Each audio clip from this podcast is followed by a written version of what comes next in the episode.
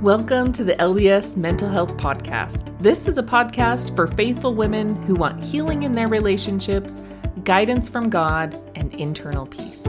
Each week, you'll hear mental health concepts taught through a spiritual lens from me, a licensed clinical mental health counselor, to help you start thinking in a higher and holier way. Welcome. On this episode, we will be discussing how to access peace in the unpeaceful safe to assume that you have some unpeaceful things going on in your life, right? And that's because there's no shortage of unpeaceful things in the world today. We live in a fallen world where our bodies are susceptible to opposition. We're tempted by the natural man inside of us to make choices that disturb our peace. And others can make those same choices and cause us to feel unpeaceful as well. Even our prophet, Russell M. Nelson, agrees with that. He said, We are presently living in what surely is the most complicated time in the history of the world. The complexities and challenges leave many people feeling overwhelmed and exhausted. I weep over your heartaches, disappointments, and worries. It seems that we're accosted daily by an onslaught of sobering news. You may have days when you wish you could don your pajamas, curl up in a ball, and ask someone to awaken you when the turmoil is over. You know what? I'm really grateful for a prophet that leads and guides us with empathy. He truly understands that we're in a difficult time and feeling peace in the midst of it isn't easy. So we know that difficult times aren't going away. So, how what are we going to do to feel that peace while those unpeaceful things are happening? That's the grand question, right? Well, that's what I want to dive into today. As a mental health therapist and seeing patients who are experiencing most often some of the more difficult times of their lives, I noticed a theme of what women are doing that isn't allowing them to access peace in the unpeaceful.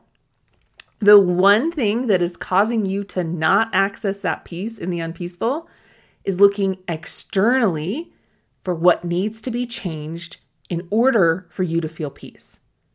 What I mean by looking externally is looking for what circumstances need to change or what others need to do in order for you to feel peace. So saying, well, this person, if this person would just start doing this thing, then then I could feel peace. Or saying, if I had this certain thing in my life or this certain thing out of my life, then I could feel peace. And yes, looking for other sources of things to change isn't a bad option. If that's your strategy, then you will never feel peace, though. That's because there isn't going to be a shortage of things that will need to be changed in order for you to feel peace. And looking for that ideal life in order to feel peace is a losing battle. It just won't happen. Instead, what you want to look for is accessing internal peace while there are unpeaceful things happening around you. That way, you can go to sleep at night even when things aren't going how you want them to go, right? What would that be like to be able to not have to control the outside world and still feel peace? President Nelson has even pled with us to do this exact thing.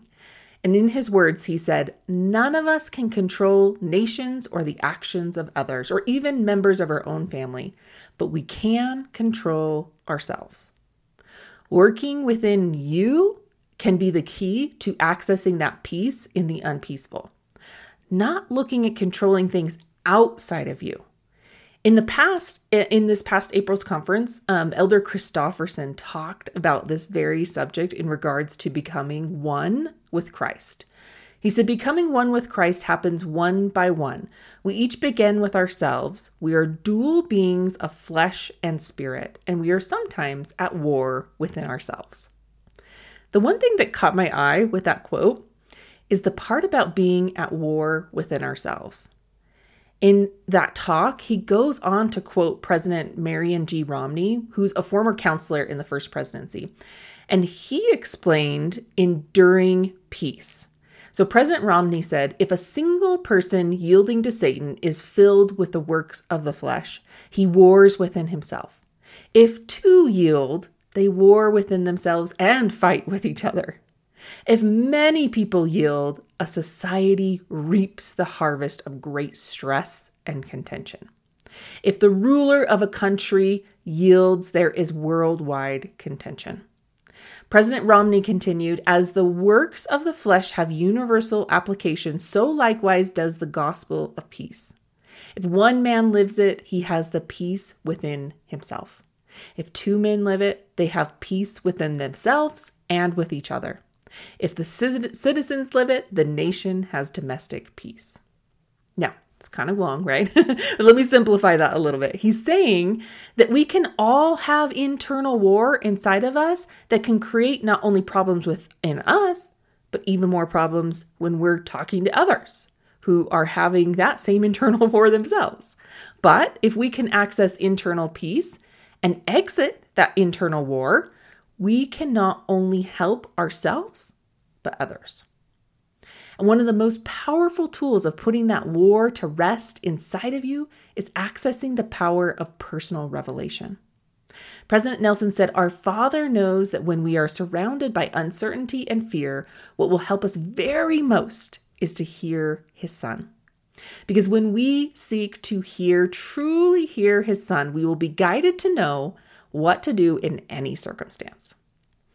And I love that because you are in those when you're in those situations that are stealing your peace, the most powerful thing that can bring peace is accessing him, the savior, who can give you the information you need for that situation. Remember the savior has atoned for everything you have ever felt and experienced and and the other people involved in the situation. He has a very good idea of what's what's needed and to be done, said or not done he is the source you want to be accessing. Also, he's your source of peace. His enabling power comes through the power of revelation. Accessing that enabling power of peace through revelation is what will provide you internal peace. So, what you really want in order to feel peace in the unpeaceful is to learn to hear Him in the chaos. You need to be able to learn to access that revelation for peace in the midst of the chaos around you. Because just like I said at the beginning, there's no shortage of chaotic things happening around you. You don't have time to create a non chaotic life, right? To access that peace and revelation. You need to be able to hear Him in the chaos. When you can do that, you can become what I call a divine receiver of His revelation. Then, guess what? You'll stop wasting time and getting distracted. You'll be able to accomplish a lot more in less time. Peace, right? You'll also become this vessel for the Savior to know exactly how to help your loved ones. Again, more peace, right? You'll be able to connect to your divine spiritual DNA to get more done than you can do on your own bringing more peace, right? And finally, you'll feel peace in the unpeaceful so that you can go to sleep when life isn't how you want it to be. And I'm going to do my free Hear Him in the Chaos class again this August 10th and 11th. And I would love for you to join us for this free 90 minute class so that you can learn to access that peace in the unpeaceful. So if you'd like to join us for this free class, then click the link in my show notes and get registered today. Thank you for listening to the LDS Mental Health Podcast. I hope you were able to find ways of healing, guidance, and peace. If you liked this episode, please share it with a friend who would love to start thinking in a higher and holier way as well. Or hit that follow button so you don't miss out on any episodes. Also, check out the links in my show notes for other episodes you might like and links for other mental health resources on my website.